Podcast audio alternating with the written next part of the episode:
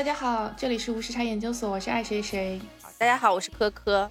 今天非常荣幸啊，我感觉我们节目最近的嘉宾格调越来越高。之前我们请了一个呃美食博主，今天我们请到了另外一位博主，而且刚刚稍微了解了一下他的那个领域，就是涉足的平台，吓了一跳，感觉十十个手指数不过来。那我们先请我们今天的嘉宾小郑给大家自我介绍一下。大家好，我是小郑啊，然后我的网名全名是小郑杰西卡，你可以找到我在你能够想到的所有的主流平台上，所有中英文，对，所有我就不说了，太长了，从公众号开始，微博、小红书、B 站、抖音，太多太多了，不说了，说完的话，这节目已经结束了。知乎上有吗？全方位有啊。知乎我是很好，一直答题啊，每一天都答题啊。所以是你是哪个？所有受众全都包含了，什么都有啊，有写美妆类，有写时尚类，有写文化类、教育类、职场类，我都写啊。然后各种各样都写，我觉得能够回的我都会回的。对，各种泛时尚我也会回。我觉得这才是真正在做这件事情的人。我就相比之下，我们只有几个平台相形见绌，而且每次觉得要多扩展一个平台就很嫌弃，觉得好麻烦。是很麻烦，真的特别很麻烦。太麻烦了，而且国内的平台真的太难做了。国外的话，因为主流媒体很呃，主流平台就两三个嘛，很容易。然后国内的话，每个平台规则又不一样，适合的东西都不一样，所以太难了。每个平台你都要。如果要为他 tailor 内容的话，真的是要五十个人的团队才行，真的太累了。那你现在是怎么操作的呢？基本上你有没有把它归个类，或者说你有没有一个主流主营的平台？我主营平台就是呃微信公众号，因为微信公众号是有一定长度的，因为我喜欢有一定长度、有一定深度的内容，就是内容的产出嘛。对我来讲的话。其他的话都只是微信公众号的补充，然后知乎的话，我会定期去做答题，基本上每一天或每两天就会答一个很长的题。最近的话，今天我还在说，我其实特别不喜欢短视频嘛，但是好像再不做短视频的话，我应该马上就要饿死，然后我可能会强迫自己多做个两三分钟的短视频吧，也不知道能不能行，试试看再说吧。对，但其实对于时尚博主来说，短视频还是一个蛮好的展示自己的入口。对啊，但是其实我不是一个真正意义上的时尚博主，我是比较泛时尚的。定位，我你我的定位是我自己叫自己是职场时尚博主啦，其实是有一些怪的。老实说，其实我觉得更加是偏泛时尚类的，就是说，就包括我的很多读者也是这么这么跟我讲，他们可能订阅我或者喜欢我。不是因为我说穿搭，而是那股可能是蓬勃向上的那股气、那股劲儿吧，有可能是。对，我的个人经历也比较特殊，然后所以我分享的很多东西其实价值观是一样的。无论我写穿搭，我选的一些货也好，或者我写的职场，其实所有的价值观都是统一的，所以他们是比较喜欢的是这一股。不太一样的价值观，这可能也是我跟其他博主不太一样的地方吧。我觉得是，还有你背后的人设吧。我觉得现在大家看的是一个整体。对，其实我个人是不太喜欢人设这个说法，因为人，我我我知道你的意思了。就对我来讲，人设是假的，是造出来的。但是我我不是人设，我这个就是我自己。所以对我来讲的话，是不存在人设。所以我觉得很多人可能订阅我或者比较喜欢我，也是因为我的。这个人，然后我可能给大家带来，他们一直说我正能量，无论是正能量，或者我经常说的 dress for success，就是说你穿衣服不是说我光为了自己好看，光为了自己好看是没有用的。你的 dress for what purpose？这其实是比较重要的嘛。所以这个也是其实是我一直传达的一个观点。您正在收听的是无时差研究所。无时差研究所是一档横跨中美的播客节目。我们希望通过播客带你去看更大的世界。如果你喜欢我们，欢迎在喜马拉雅、网易云音乐、苹果 Podcast、Spotify、Google Play 搜索并订阅“无时差研究所”。也欢迎在苹果 Podcast 给我们留下五星好评。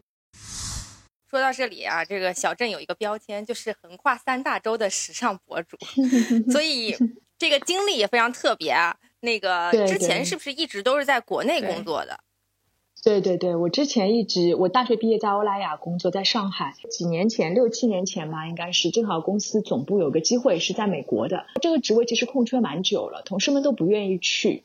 呃，一方面呢是这个职位只有两年的合同期，如果已经有家有口的同事去的话就很麻烦，单身的呢又会觉得这个合同只有两年，也没有任何 guarantee，你回来不回来。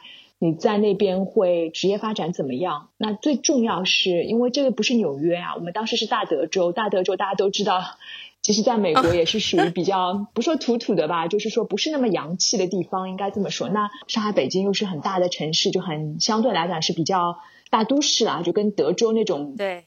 大农村是不能比的，所以大家也觉得没有必要去吃苦，所以就综上所述，然后总部就问我，然后我想，哎呀，当年想出国的梦想自己怂嘛没去啊，那现在去呗，为什么不去啊？又可以给我有那个津贴，为什么不去啊？我就去了呀。然后去了之后呢，我真的是很感激这段经历了，让我整个人都重新改写了。我以前不是这样的一个人，讲话都会脸红，然后穿衣服也是穿的乱七八糟，所以呢，其实这几年的经历。我是很 grateful 啦，所以呢，这就是我当时在德州工作的经历。然后呢，差不多四年吧，我就想，当时我就想，真的待腻了，我不想再待了，再待下去我要崩溃了。是在德州哪里啊？在 Dallas。对，后来我当时就申请了一个去墨尔本工作的机会，后来呢，就很荣幸就有机会去墨尔本。啊，我在墨尔本待了两年，然后呢，我觉得是时间可能给自己一个机会，做一做一下我自己一直想做的事情，所以我就又回到了纽约。所以你之前是在 Dallas 待了四年，接近四年，对，原定的两年的那个计划，对，要还多待了一对对对，多待了一个职位，同一个职位，对对对，同一个职位，对。嗯，我很好奇，就是那四年发生了什么，让你就是像你刚刚提到，你有一些改变？我觉得是很大的一个文化差异吧。就比如说，光从穿衣来讲吧，可能虽然欧莱雅是很时。时髦的，超级的时髦，或者我之前在所有的那个化妆品公司都是很时髦的，但是其实中国这边不是很讲究 dress for success，就是以前可能我们都会穿吊带衫去上班啊，大家就没有这个概念。当然也有可能是因为那个是二十十几年前了，就可能现在又不一样了。而且那时候我也不化妆，虽然我自己在化妆品公司，或者就大浓妆乱化，或者就不化也无所谓，就觉得同事不是人嘛，对吧？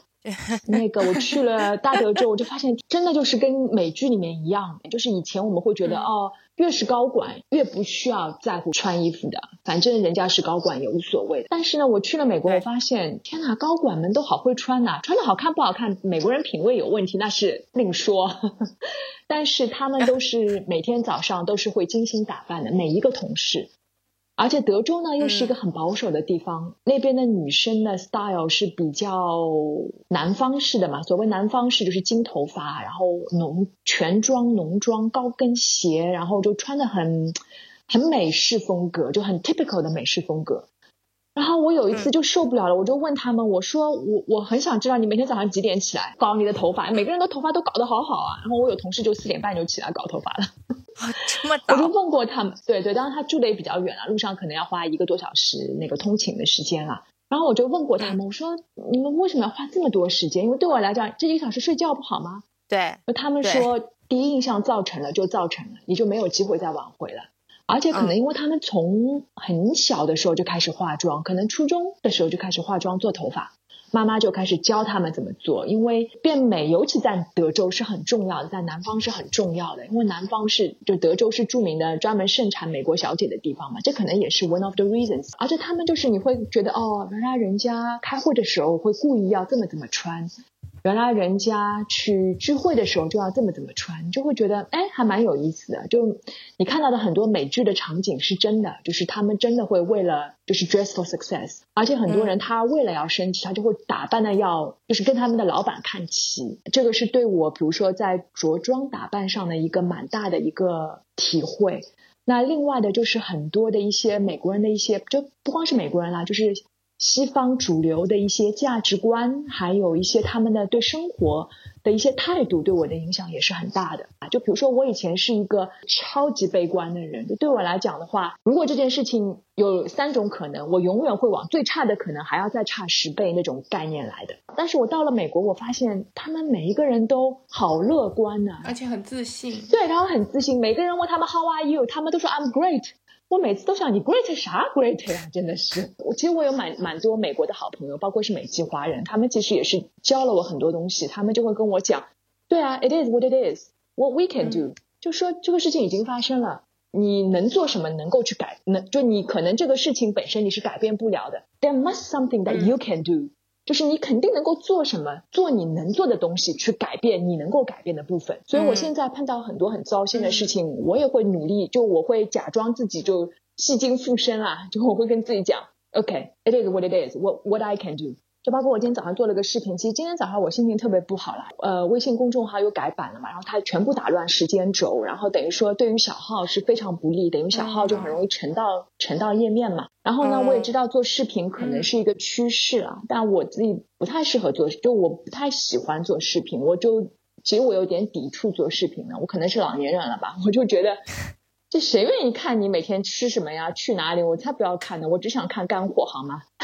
但是多人爱看，其实 对啊，但是这不是我喜我愿意 deliver 的东西，我不能改变微信的规则。那我能做什么？我可能做一个视频试试看到底有有多难，然后我就马上录了一个视频，事实证明不是很难，一个小时我就做完了，反馈也是很好的。重点其实不是说要做多完美的，重点是说 at least I'm doing something。所以这个是很重要的，就这个人生的 attitude 是我这几年学到的一个对我整个人生 life change 的一个 attitude。因为我现在已经快四十岁了嘛，我就在想，如果当时二十五岁的时候有人来提点我一下的话，可能我现在的人生就会完全改写。但当时没有，当然我不是想做人生导师啦，我只是想说，那我就把我觉得还蛮有意义的一些我学到的一些体会吧，分享给大家。刚刚也提到说，在中国的职场，可能大家也没有那么重视和注意穿搭，但其实每个女孩子对于自己形象和对美的这个追求是在越来越提升的。但是职场的时候，你不免会面临着一些 peer pressure，就比方说你今天打扮的很好看，别人就会问你说，你是不是要晚上要出去约会，或者是不是是不是有面试？就会经常会有一这些面试对，就是有一些 peer pressure 这种很嘈杂的声音。就这种的话，你有没有一些什么建议可以给到大家，或者如何能够更加自信的去做自己和展现自己？我觉得是这样，就说我觉得有一个误区，就是我打扮的好看，就会被别人说，其实你真正的职场的打扮，并不是要特别鹤立鸡群的，嗯，不是说我要画个红唇，我要穿个八公分高跟鞋就叫好看。真正的好看是比较低调的，就。不是那么显眼的好看，但是你会觉得很优雅也好，就很 elegant，不是那种人群中一眼就是很高调哦。烫个我我只是举个例子，烫个大卷发，化个浓妆，眼影、腮红，嗯，大红唇，假睫毛，或者是穿那种特别包的裙子，就真正的职场去夜店，真正的职场其实不是这样子穿的，就是说你可以穿的好看，但你可以穿的很低调啊，你可以。穿一个看不出任何牌子的丝质衬衣，就别人就会说看上去就是很高级，但你又说不出来什么，你不会遭到别人的闲言闲语。我觉得这是比较重要的。嗯，不是说我的好看、时髦、高调，其实不是真正职场穿搭的要。分场合的，要分场合的，对对对，而且还要看你的公司的环境的。如果你们公司就是比较朴实的，那你也没有必要每天就搞个全妆，就对吧？那你可能就就说你的妆可能会淡一点，啊，不是说不化妆，不是这个意思，就是淡一点，或没有人穿，大家都是穿跑鞋，我只只是举个例子，那你也没有必要穿个什么高跟鞋啊，没有必要啊。但是 at least 你能够让自己看上去舒服，看上去 elegant，elegant 不代表穿跑鞋就不是 elegant，我依然可以穿的很 elegant。哎，我觉得这个是个非常好的 tips。对，我觉得还是要融入到这个大环境来，不要做太鹤立鸡群的那个人。尤其是你的上司是女老板的时候，我觉得在中国是有一点一定要注意的，就是尽量不要去用比你的老板更贵的东西。尤其是你初入职场的时候，就刚进一个新公司的时候。你有什么大牌的包啊？你看一下你们老板，他如果没有用比你更贵的包，你先藏一藏一段时间再说，没有必要的。当然了，你会说这是我的自由，对，这是你的自由。但是很不幸，闲言闲语的时候就不是你的自由了。我觉得当你还没有用你的能力在证明你是谁的时候，你没有必要然后留给别人一个把柄去来攻击你，没有必要的。其实美国也会有讨论的。就是说谁的那个包，或者是开了什么车之类的。对对对，美国也会有的，对，都会有。只要是有人，就有江湖嘛，那肯定会有很多 gossip。还要看就是你这人是不是真的就整个人啦？你就本来这个人你就不跟人家啰嗦，你又很清高，你又干嘛干嘛？那这个就更成为你被人家攻击的一个把柄，对吧？如果你本来就是跟大家关系也很好，很和气，那偶然这样其实无所谓的。其实这是一个 total package。很多时候 appearance 只是 part of you。别人来攻击你或者 peer pressure，并不仅仅是因为你穿的怎么样，是因为你这个人，人家就不舒服了嘛，让人家就拿这个来给你 gossip。我觉得也是你这么过往这么多年职场经历，其实也总结出来这一可以被更多人所使用的这一套经验吧。我觉得就是，就是我觉得跟别的博主其实能够带给大家更多的地方，其实我觉得是在这一步。对对对，这其实也是我的一个初衷啦。我就觉得很多时尚博主真的是真真的是写的很好啦，就很多 trend 真的是很时尚，so 对，很时尚 so。我每次的问题就是 so 这个东西我能穿吗？普通人一般都不会穿，真的很好看，我自己都看，我觉得哇，好好看啊！对，我好没机会穿呀，我怎么办呢？不是说所有都不行了，我只是说蛮多是不行的。而且还有一个可能，我觉得国内可能穿的更加大胆一些。你别说，就是上班什么都可以穿，什么吊带啊，什么跑鞋啊，在美国，除非你是 IT 公司啊，是不可以的，哪有这种穿法的？就你基本的礼仪规范还是有的，你不能够穿吊带衫去上班，你不能穿跑鞋去上班，你不能穿牛仔裤上班的，对对吧？所以这也是当时我一个原因，我就在想，哎呀，我我自己来写，我比较清楚，因为我就这么来去上班的。那现在其实别人也会说，那你不上班了呀？那不上班的话，你写的东西会不会很那个？不再 dated，其实我当时也是有这个考虑啦。但是呢，应该这么说，其实现在很多公司着装制度也没有以前严格了。比如说以前都会要求穿裙子啊，或者穿嗯套装啊。现在其实很多公司也可以穿更加偏 casual 的 business casual。其实我就是自以为就是我的一种常常规的风格嘛。嗯。所以我觉得还是 relevant 的。嗯，对。而且这种其实在一定时间段内还是比较固化的。就是相对来说，就是那那套。对对，就比如说我只举个例子，就可能我的常见套路就是西装加一个，比如说 T 恤，我就乱说，或者一条裤子。然后，如果我要出去见人，我可能换一个中跟鞋，平时可能就是一个跑鞋或者是个平底鞋。那其实就是个套路啊，你上班都是这样的一个套路呀。对，对吧？那可能你的西装的颜色，可能今年我要改的更加粉嫩一点啊。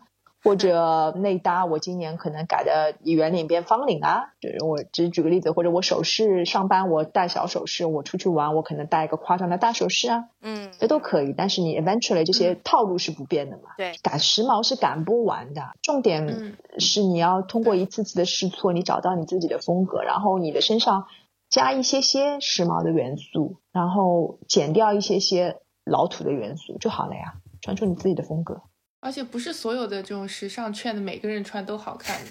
对对，我觉得你穿的干净好看，别人就已经很亮眼了。就好像就现在流行什么，一上街全都是这样子，你更你反而显得就是突出不出来。对，而且他们都太瘦了，我也不瘦。然后我觉得大部分人应该也没有那么瘦吧。是，这也是很苦恼的一件事情。大也是有可能啊。对对，人都小姑娘嘛是很瘦。那你也健身了？我健身啊，但我健身不是为了瘦啊。我健身，我觉得健身是可以让你很年轻啊。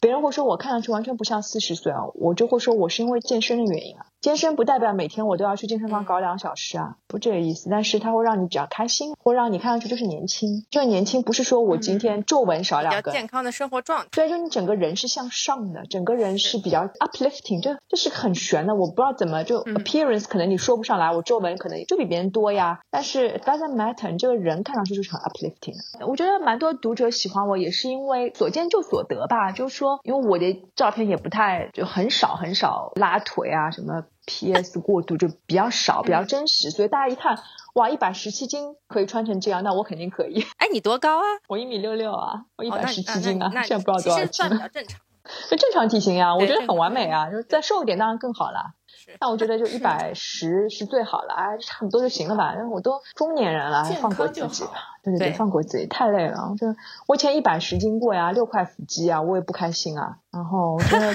开心不开心，每天担心自己肌肉流失是吧？绝对啊！那时候我真的每天就像得神经病一样，每天不运动一小时就就完全不行。然后吃东西，就上海人说偶分开死，就是。要算的很对，又很节制，然后太累了，这不行不行，这真的是这个这个身材再好我也不要，这太辛苦了，不开心，别别别，嗯，听了你这样的就是这个经历以后，我觉得其实你在职场上完全也是可以有很大的发展的，因为你可以适应，然后你可以不断的向调整自己的方向，然后往更高的地方爬。那为什么后来就开始转做这个博主了呢？嗯，应该是这么说吧。其实呢，我是大概我是两年半前，不到三年之前开始做博主的。我是因为美国的生活太无聊了，工作也没有那么忙。其实大家如果在上海、北京工作，应该都知道的，因为你们也在美国工作过嘛。基本上，其实美国的工作要比上海、北京就大部分 average 来讲的话，working hours 是没有那么长的。然后就没事做，然后我那边也没有什么朋友，然后我就开始写文章、写公众号。其实当时我也没有想做时尚类，我就是想分享一些。我在美国的一些见闻，因为我觉得很多国内的公众号写的美国都是不对的，然后我就自己来写。然后呢，因为我又经常买买买，买买买的时候呢，我有很多朋友就问我，哎，这个好看，哪里买的？然后我一遍又一遍跟人家重复解释，我觉得太累了。哦，我写出来，你们自己去找，自己去甩链接，自己去买。其实当时的 purpose 是这个。然后我写着写着，我就觉得天哪，这个职业简直我太喜欢了，因为它简直就满足了我所有，对对对，我满满足了我所有的 dream。Job 什么意思啊？这其实也是我到后来才悟出来的。一开始我是没有感觉的。我其实很小很小很小的时候，那个时候我们在我那个年代，大家老师问大家你想以后做什么，我们都说做医生、做老师、做科学家，对吧？那时候是那个暴露年龄的时候，大家应该知道什么时候。然后呢，那时候我就特别想做一个服装设计师，我不知道是哪里来的这个想法。我爸就送我去学画画。当然，他也是觉得画画可以加分嘛。那时候考试，我记得这种特长是可以加分的。然后我就去学画画，但是学了两年呢，事实证明我实在没有这个天分，我就完全放弃了。因为大家也知道，这种职业根本不算职业，在我那个年代，我就完全就把这件事情忘记了。我可能也是最近才想起来。高中毕业的时候呢，我要选专业，当时呢，我就说我要读新闻系。然后我爹就说：“你这分数呢，你说好吧也是好的，但是够一够复旦新闻吧，嗯，觉得太 risky 了。因为那个时候是这样，如果我们一旦一本就你的第一志愿够不上的话，你就到了二本就会差很多。你可能复旦是肯定不能进的，可能你只能进一个比较差的大学，那你的风险太大了。那我觉得作为家长这样说是对的啦。” OK，好，那就不要那个新闻系。然后他说，然后那时候我说我要做播音员，因为我知道我自己长得不够好看，但是我知道我声音是 OK 的，然后我讲话是很流利、很清楚的。我说我要做个播音员，然后呢，我说我要做体育节目的播音员。我爸没出这个事，然后我们还特地去具体。对对对，我这个事我记得好清楚，因为我的体育很差，但我爱看体育节目。我爸就说，我爸是传统知识分子嘛，他就说算了吧，还是。那我说我要读中文系，因为我一直喜欢写东西。然后我爸自己就中文系的，我爸说读中文系找不到工作的，在那个时候确实是了。经验之谈，前三个志愿都被否定了。那我我没有怪他的意思，我是觉得很正常的，就是说作为家长，你肯定要对提供比较最安全的一个选择给小。那我说我要读英文系，然后我爹也说不行，读英文系，英文你只是一个技术，你是没有真正的。Competitive advantage，他说你去读个会计，你还能够同时读英文的呀？哎，我觉得他说的也是对的。然后我所有要做的都没有做成，对吧？嗯。后来呢，我现在写公众号，我做博主。Guess what？所有我要做的事情，在这一个职业里面全部都 achieve 了。真的，你想，我要去追热点，我要去看可能十几篇、二十几篇，甚至甚至三十几篇外媒的文章，然后 cross checking 才可以。我要确保我写的东西。尽可能的是正确的，当然我做不到像 journalist 有那么多资源啊，但是 sort of journalist 对吧？然后你要自己去找热点的呀，不会有人告诉你明天写什么的了，我自己要想的呀。明天我要写这个，为什么？可能大家都在讨论。那我现在写很多跟时尚通勤、通勤穿搭，可能时尚 trend 有关，那就是 part of 设计师的梦想就实现了。然后我写东西，写东西就是那个呃，我从小就想做，就想写东西，对吧？然后我现在做直播又拍视频，那不就是在播音吗？This is my dream job。所以是一个多种能力对体现对，一开始我不明白为什么我那么喜欢，我就觉得很好玩这件事情，但我不能够 get 到我为什么那么喜欢。我其实也是做了很长一段时间，我是某天晚上突然想起来，哎，你别说是真的耶。然后呢，我就跟自己讲，趁自己还折腾得动，就在折腾折腾，给自己就一年嘛。如果生存不下去了，我就去找个工作呀。你当时也是一边工作，然后一边开始自己的这个博主的这个副业。那你累积到了什么阶段？你觉得说好可以，我可以 quit 了，然后我可以把这件事情做大做好，作为一件能够真的支持我生活，并且作为一件事业来发展的时候。当你有稳定的 income 的时候，比如说我那时候基本上一个月可以接到三四个广告是稳定的，我觉得就可以了。而且你觉得你有很有更多的东西是可以 offer 他的，我就做一年了。讲难听点，如果真的活不下去了，我至少试过了呀。这件事情如果我做了，最坏的结果是什么？我能不能承担？OK，最坏的结果就是我一年可能一分钱收入都没有，我倒贴。我能承担吗？我有，跟美国人比，我有很多 saving。就一年生活，我哪怕是没有一毛钱的收入，我也是可以生活的，这个没问题。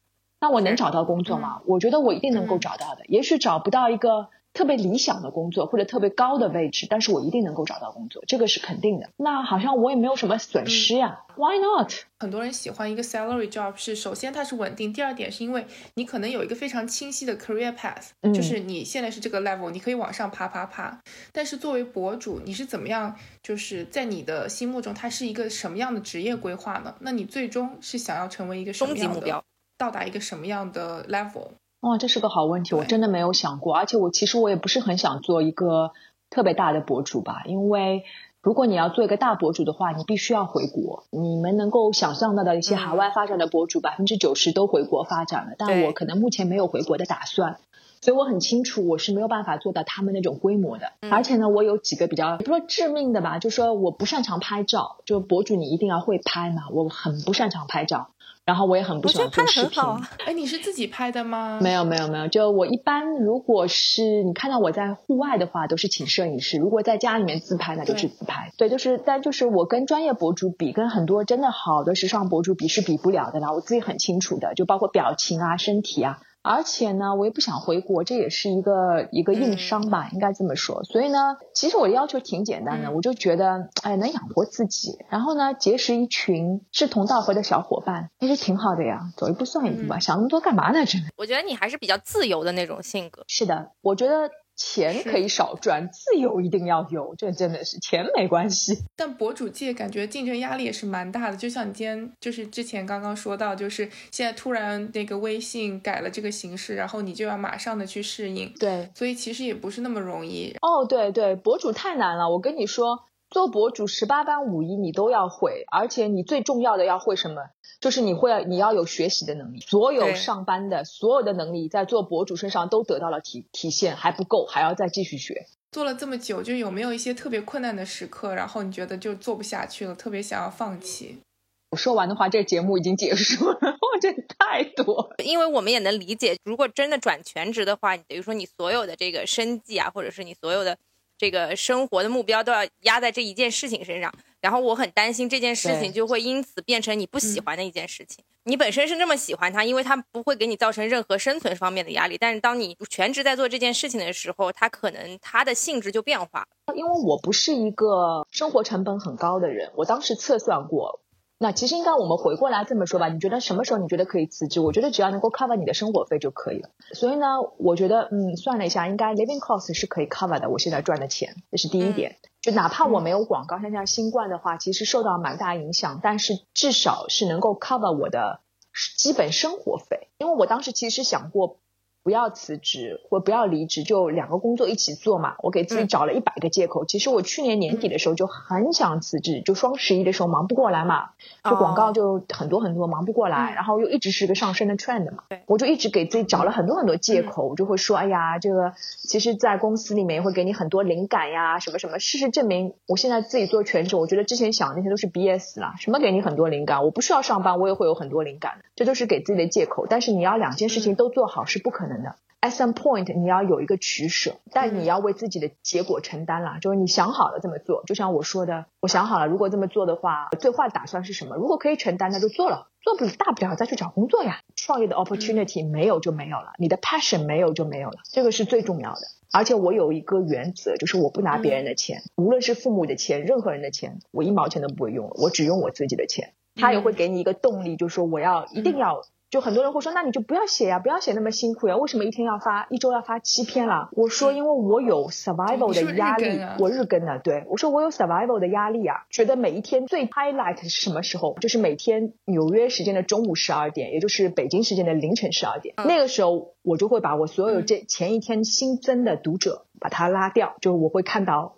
今天比如说我有多少个粉丝，就昨天增长多少，会把它清空，就不再会看到那个增长数，就所有的一切就像从零开始一样。所以那个点每一天我都会给自己一个仪式感，我就会跟自己讲，It's zero again。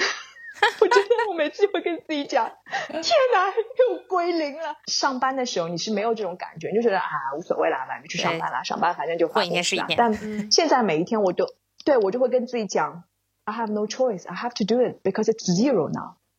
现在是零啊，我没有其他选择，我必须要有增长，我就必须要做，因为我不做就没有钱。好，然后再回到你的问题，就是有没有要放弃的时候？我真的可以举出一百个，我就随便跟你说，就跟我前面说，微信改版，本来几千阅读变几百。然后我就差点放弃。然后呢，自己写的文章被人家大号抄袭，我的阅读是一千两千，人家阅读是十万加。哎，对，这种应该怎么处理啊？如果真的被大号抄袭的话，没有办法处理啊，人家不会理你，人家不是全篇抄啊，人家就抄你三分之一啊，抄你三分之二，用你做的图片啊。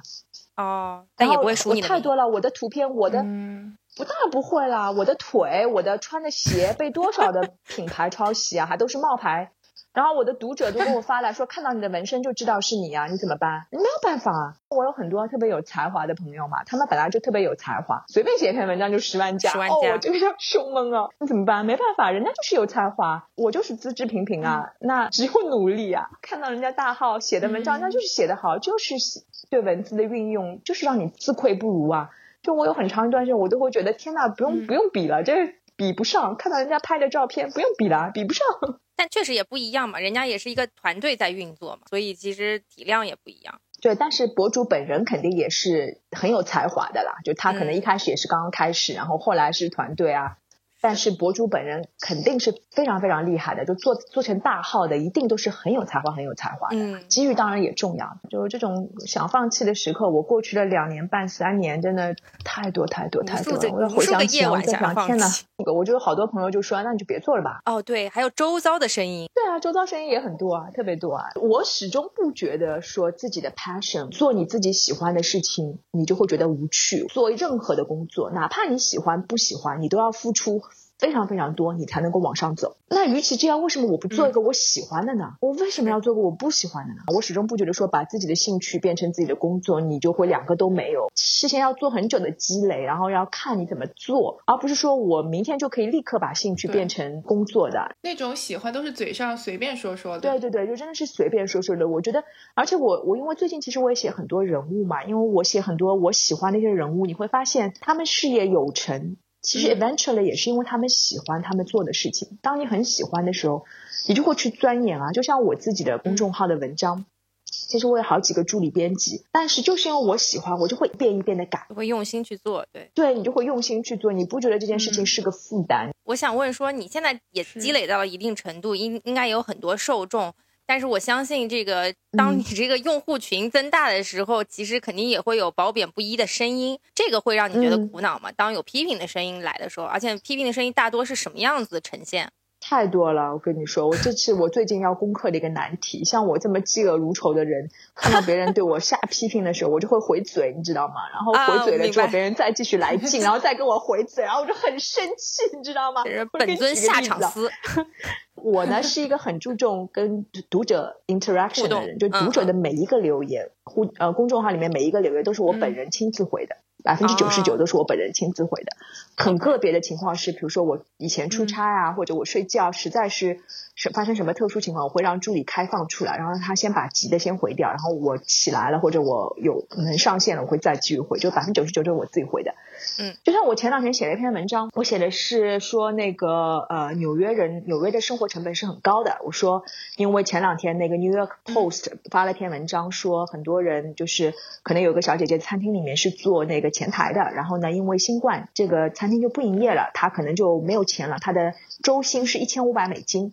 然后呢，我就从这个故事引发，就这个故事是一个引子，然后我引发了纽约的吃穿住行到底有多贵，就把整个 cost 都 break down。其实我的 purpose 不是说这个小姐姐为什么没钱，我的 purpose 是说纽约是很贵的。哇，就太多人跟我撕了，你就假新闻吧？不可能，我说我不假新闻呀，你去看 New Post，我说这假新闻，这个对你的声誉有影响。我心想这什么鬼啊？还有人跟我说，他没有领失业金吗？我都领到了。我说我的重点不是在说失业金啊，对吗？他说我给你看截图，我就有失业金。我心想，我不要看截图，这不是重点啊。我是觉得我搬到这里来，我觉得蛮有意思的，这是我学到的东西，我只是分享出来，我没有说人家为什么没钱，或者他们为什么没有领到失业金，这不是重点啊。对对 对，太多人跟我断章取义的。对对对，我就开始还在回，回到后来我就怒了，你明白吗？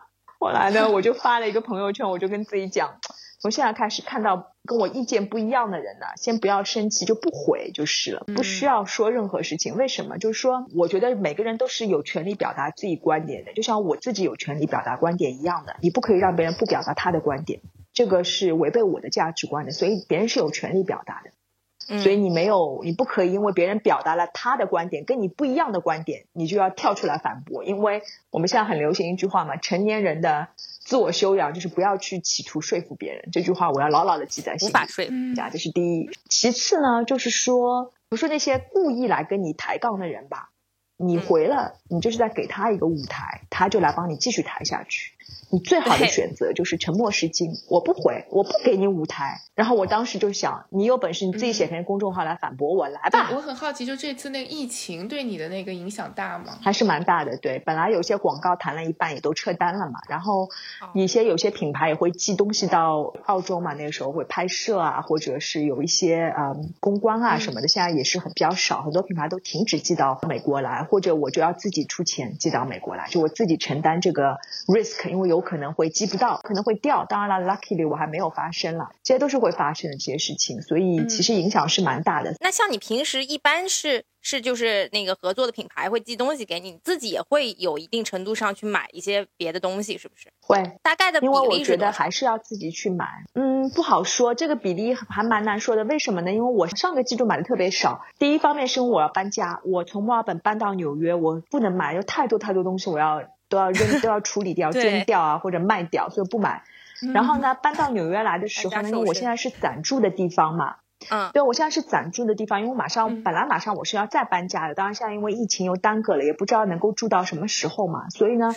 东西太多，我就觉得太烦了。而且现在因为疫情，很多店快递也好，或者很多店索性就不不寄快递。所以最近刚刚开始恢复，买了一些些东西吧。对，所以这比例还蛮难说的。等我以后比较稳定了，我再告诉你吧。我觉得就是好像看你的这个分享内容，其实跟一般的那的那种就是时尚穿搭的博主有一些不太相同的地方，就是在于好像你买的就是我们大众都可以。呃，能够接受的那个那个品牌，或者是大家都能够负担的品牌，是不是？这也是你想要表达的一个观点。我想要表达的观点其实是这件衣服是值得买的，它可能跟钱没关系。所谓值得买，有可能这衣服只有五十块，我觉得它就是值得买的；有可能这件衣服要一千五百块，我觉得它也是值得买的。它跟品牌或者跟这个价位是没有绝对关系的。我就是觉得。哎，比如说这个衣服的设计就是很好，然后面料就是很好，哪怕它一千五百块、三千五百块，我觉得也是值得买的。然后呢，那件衣服可能它就是好呀，它就可能只有五十块，但好搭呀，我觉得就是可以东搭西搭，怎么怎么都可以搭。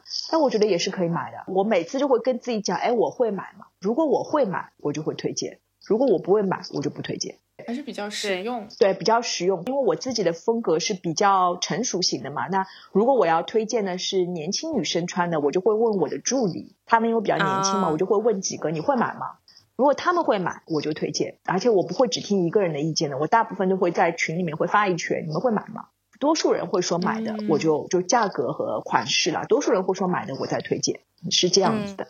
你会有推荐奢侈品这种的吗？奢侈品我好像没有推荐过太多吧，应该，因为我也有写过我喜欢的几个奢侈品品牌，包包品牌我也写过的，鞋子我也写过的，但是然后我也没有说推荐啦，我就是真心喜欢呀，喜欢我就推荐，然后如果他们打折，我就会跟大家讲打折了，你们可以去买。就是这样，就具体来说，你这个核心的消费观大概是个什么样？就买少一点，买好一点吧。当然，这个好的概念每个人是不一样的。可能有的人觉得我两千块一件就是好的，有个人觉得我两百块一件是好的，这无所谓，就是在你的能力范围之内，你自己决定。就是你买你自己需要的，然后不要因为觉得便宜去买，就你买少一点。比如说。我要买件西装，这个西装就我就买一个可能性价比比较高，然后呢不太会过时，颜色也不太会过时，款式也不会过时，然后又是非常 versatile，就说比如说我配个牛仔裤啊，我就可以去逛街啦；我配个什么什么，我就可以去上班啦；啊，我配个吊带裙，我就可以去约会啦。利用率高一点，等于说你哪怕这个衣服你很贵吧，你摊平下来你也是很划算的。就不要总是去想着，哎，这个东西蛮便宜的，这个东西 on trend，我要去买赶时髦，这是我很不喜欢的。所以你会发现我的推荐里面非常非常少有 on trend 的东西，很少很少。除非我觉得这个 trend 真太好了，我会去推荐，因为 trend 是很容易过时的，就是说特别 trend、特别 trendy 的东西啊。当然，有些 trend 就是流流传下来，那是另外一回事了。包括包包也是一样的，我很少会推荐所谓的网红品牌啦，我是很少很少的，因为包包又比较贵嘛。我还是觉得大家赚钱不容易嘛，我就会想我会买嘛。其实我觉得还是比较偏实用性的。对对，比较实用。但像你刚刚说的这些关于什么搭配啊，包括能够看出来哪些比较经典，哪些只是快时尚，其实还需要一点审美的基础，还有一些时尚的眼光的。那你觉得你自己的这种眼光的形成，是跟你生活，包括生活在德州、澳洲、纽约的经历有关的，还是有一些别的其他的就是因素？对个人风格，我觉得一方面应该是个人喜欢。首先是我喜欢，因为我小时候就很想就想做个设计师嘛，就可想而知，我肯定是喜欢的。就不知道该怎么弄，这是另外一回事了。当你喜欢的时候，你就会觉得哇，好好看，我就要想跟他一样的。就比如说我以前看《Sex and City》，就为什么来纽约，其实也是因为这部在我年纪很小的时候看过的这部剧啦。我就跟 Carrie 烫了一个一模一样的头，他的同款那个字母项链我也有。哎呦，我就我天天穿高跟鞋，就跟他一模一样的。哦，再累也穿高跟鞋，就就那种喜欢。然后试错啊，嗯，别人会说什么适合你的，我是会说。你去多试试就知道了。你多试了，你知道我自己不适合什么，做减法你就懂了。然后其实讲讲真哦，真的就是多买。你买多了，其实也是个试错的过程，你就知道了。就我就买过太多错的东西了。然后你买错了，你就知道哦，下次我不会再买了。很多东西就是实践，当然还有就是你的审美，就是就是你要跟长得好看的人多在一起啊，多看好看的东西啊。无论是你去看美术馆啊，看相应的书啊，看好看的电影啊。好看的电视啊，杂志啊，好看的博主啊，你看多了你就喜欢了，你就知道了，也是一种熏陶的过程。因为现在澳洲有好多品牌都特别的火，然后我感觉各种网红都在带澳洲那些品牌的货。你个人是比较喜欢就是澳洲啊，还是纽约的风格，还是你有自己更独特的一种时尚风格的选择呢？我其实比较喜欢北欧风格，我喜欢简单的东西。哦，我不喜欢复杂的东西。对我其实最喜欢的是最简单的东西。北欧风格是我比较喜欢的，嗯，因为简单，然后也比较适合我。我我穿那种花花裙啊，那种澳洲小小女生裙我都不行。哎呦，我真穿出来就像借来的一样。然后穿太演绎的呢，我又我气质也 hold 不住。比较适合自己。对，我比较适合。而且你推荐的这些其实使用的场景也比较多。对对对，因为你比较简单的东西，你其实你是可以无限搭配的嘛。然后你再找一些。配饰啊，你就可以配在一起，然后看上去又高级又好看，不用花很多钱。哎呦，太好了，真的是，想想就很完美。我印象特别深的就是你之前 教大家做那个面试的穿搭的时候，然后你就指出了很多人的错误。就我觉得这种误区大家是有的，对对对对对，就是很多人确实不知道什么样的场合应该穿什么样的衣服。其实我以后也想再多做类似的内容啦，就包括是从办公室里面我怎么样能够马上就能够到社交场合，其实我以后应该再多写写这样的内容啦。就是什么 day to night，嗯，就是只是可能有时候只是需要一个腰带或者一个比较闪亮的耳饰，对对对对对，可以把那个日常的上班服变成小礼服这种。对对对，其实就是这样子的，就是这样子的。对，其实以后我再有有机会会再多说一些这方面的内容。其实，而且包括我说那个面试穿搭，也是因为我之前也是不知道的，也是后来。我去面试别人，后来我就感觉到，然后我再去做了很多功课，我就会发现，哦，原来这其实也是 dress for success 的一部分嘛。其实以后有机会我会再多写一些相关的内容。女程序员怎么穿我也写过，就类似这些职业我都写。美国这边很多公司都是穿的很 casual 嘛，但是你穿真的穿太 casual，我我是不太喜欢啦，所以我当时也是给出了我觉得比较比较合适的一些方案啦，我也有。对，我们也很好奇，就是很想知道，就是博主背后就一天的生活到底是什怎么样的？这个是最想问的一个问题。哇，我一天真太忙了，我每天大概差不多七点起来吧。七点起来呢，我就要跟国内的助理们对接。有的时候微信多的话两三百条吧，少的话几十条吧。然后我要看一下又发生了些什么事情，该回的要回，该处理的要处理。我之前有蛮长一段时间都是早上有个直播，所以我要赶在直播前都要把这些东西都要回掉，或者我要都记下来，我等一下要做些什么。我一般是早上得先做个运动，运动完吃饭、化妆，然后直播。现在因为我不是天天直播嘛，所以会稍微可以宽松一点。那我就先回各种要做的事情，给他们布置的功课、交功课啊，我要看一下功课的质量啊。不直播的话，我就要梳理一下今天我要发文章，我要最后做一个 finalization。虽然我之前可能已经检查过很多遍或者改过很多次，但我最后会做一个 finalize 的一个 check。我就会把我自己想的所有的一切，我怎么写的，我思路什么都通通都忘掉。我。我就会把自己放在一个读者的心态，重新去读一遍这个文章。我会跟自己讲，如果我是个读者，我会怎么样？我觉得难读吗，我能够在两秒钟之内 get 吗？我会得到什么？我会跟自己问这些问题。有的时候会觉得啊，完全不行，这个文章写的不好，这就很痛苦啊，我要重来一遍，或者就要改大部分，这就比较痛苦嘛。但蛮多时候还是比较能够顺利过关。早上我一般会做各种什么读者留言，先全部回掉，知乎问答做掉，然后前一天所有的留言全部都回掉。差不多到十一点左右吧，十点十一点就运动完啊，十点十一点，然后我就开始准备后面几天的文章，因为我文章是有排期的。我都会知道我后面要写些什么。那如果说我是要赶突发的文章，我就什么都不用做了，我就开始赶文章啊，赶到个三四点钟左右吧，会睡一觉啊。当然吃饭不说啊，三四点钟或四五点钟会睡一觉，差不多一个半小时左右吧。然后起来之后呢，是国内差不多六点多，然后我一般喝个茶定定神，就要开始布置功课啦。每天助理都会收到我的一个 to do list。然后我就会说，今天你一二三四五你要做什么，deadline 是什么，功课都布置掉之后呢，我就要差不多是北京时间七点钟吧，我会在所有的平台每天发一个帖子，无论是视频啊，还是我的今日穿搭，还是我的分享，所有的平台就能发的平台我都会发掉，包括直播，如果我需要做直播预热，我都会去做掉。半个小时一个小时就没啦，这时候就八点了，然后国内的助理都该起来的起来啦，开始问问题啦。你布置的功课问问题是什么？然后一来一去，差不多九点钟我又开始在坐下来写文章。其实很很简单，如果白天我要拍视频的话，可能我会放在吃中饭之前或者刚刚吃完中饭，我就会拍个简短的视频，然后剪一剪，差不多一个小时也会有的。那这样我大部分时间还是在写东西吧，主要还是在内容输出。对对对，内容输出是比较多。然后我经常会安排一些时间去看看书。我今现在看书的时间比以前多很多啊，我太开心了。看剧的时间也比以前多很多，哎，我真的太开心，真的太开心了。因为你写东西写到后来的时候会脑子就疼嘛，就觉得太累了，我就写不出来了。所以呢，我就会现在好在是楼下的咖啡馆已经那个可以用 app order，然后你下去拿就可以了。我会去楼下走一圈，然后拿个咖啡。虽然咖啡很难喝啦，但是至少让我感觉我这个。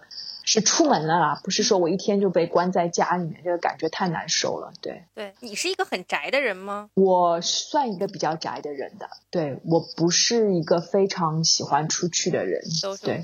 因为我不觉得无聊呀，我觉得很开心啊，我有很多很多可以想做的事情。但很多工作其实就可以在线上完成。对对，大部分的工作都是线上完成的。对，哦，对我还没说早上的话，我还要看一下各个大号他们都发了些什么，或者我喜欢的一些博主他们都发些什么。因为这对我们来说就是个 competitive check 呀。我以前是上班的时候，我们都会看啊，哪个品牌上了哪些新东西啊，或者看一下热搜啊，看看最近发生些什么呀。因为我毕竟没有生活在国内嘛，没有人跟我讲嘛。我得得靠自己去看，对，还有群里面群里我有很多个群，很多个读者群，我要跟读者群里面小姐姐互动啊，然后他们可能前一天晚上问的问题我也要回啊，就 from time to time 我都要做这些事情。我感觉每天的工作量都是很大很大很大，我一个人没有休息，没有休息，我一个人真的是做人家三十个人的事情，我真的一个人做很多很多事情。那平时有要去参加一些线下的什么活动吗？刚来的话本来是有这个打算，现在不什么都没有嘛，对吗？所以确实希望以后吧。我两月份才来的，所以 也没有真正感受一下纽约。对，也没有真正感受。但我之前其实一直来了，来玩啊什么的，这倒是一直来玩的。嗯，但是不一样啦，就还没有机会，比如说要去博物馆啊，去看百老汇啊，我都还没有机会嘛。对，会做的啦，这些都是会做的。就是有些读者或者是小伙伴来应征助理嘛，说要做做什么？我其实很想说的就是，你做自媒体哦，没有一个框架说我做什么，而是说你要想想你能做什么。其实可以做很多很多很多了。就说一个知乎问答吧，我随便说，我现在可能每天写一条，如果我可以，我就想每天写十条，但我没有时间写啊。而其实你想做的话，你可以。做太多太多了，但是一个人的 capacity 是有限的嘛，所以没办法，就能做多少是做是多少，抓大放小了。所以 prioritize 也是我工作中学到的一个技能啊，还有 time management。想做的太多，时间不够。对啊，就 time management 啊这些都是工作中学到的。今天非常感谢这个我们的小郑来做客五时差研究所。我觉得其实听到了很多，嗯，对于我们这一代年轻人有很多非常好的建议，然后特别是也让我们。可以重新审视一下自己的这个一些某某些消费的观念，或者是对于这个呃时尚的一些理解吧。就刚刚我们提到的几个点，然后包括这个呃在职场当中应该怎么穿搭，然后包括你自己维持怎么样一个生活方式和生活状态，我觉得这个其实也是。这期节目最想要传递给大家的呃一种内容吧，反正还是非常感谢这个小镇能够做客无时差研究所。就像我刚刚说的，也是这个做博主这个过去这过往这这这么多年职场经历，其实积累下来的一个东西的反馈，也非常感谢有这种嗯这样像你这样的人吧，就是能够不断的给大家输出内容，确实也为很多初入职场啊，类似于或者是像我们这种可能在在职场中待过一段时间。的一些年轻人有有很好的这个建议吧，我觉得这个是是非常非常值得肯定的一个方向。感谢感谢，对对对，谢谢小郑做客五十沙研究所，对谢谢。那要不然我们今天的节目感谢感谢，对，好的好的。如果喜欢我的话呢，记得关注我小镇杰西卡全平台哦。对，大家只要搜索这个名字就行。那今天就到这里啦，谢谢大家，好，谢谢大家。谢谢来五十沙研究所，谢谢大家，谢谢谢谢，拜拜，谢谢，嗯，好的好的，谢谢，拜拜，拜拜，拜拜拜拜。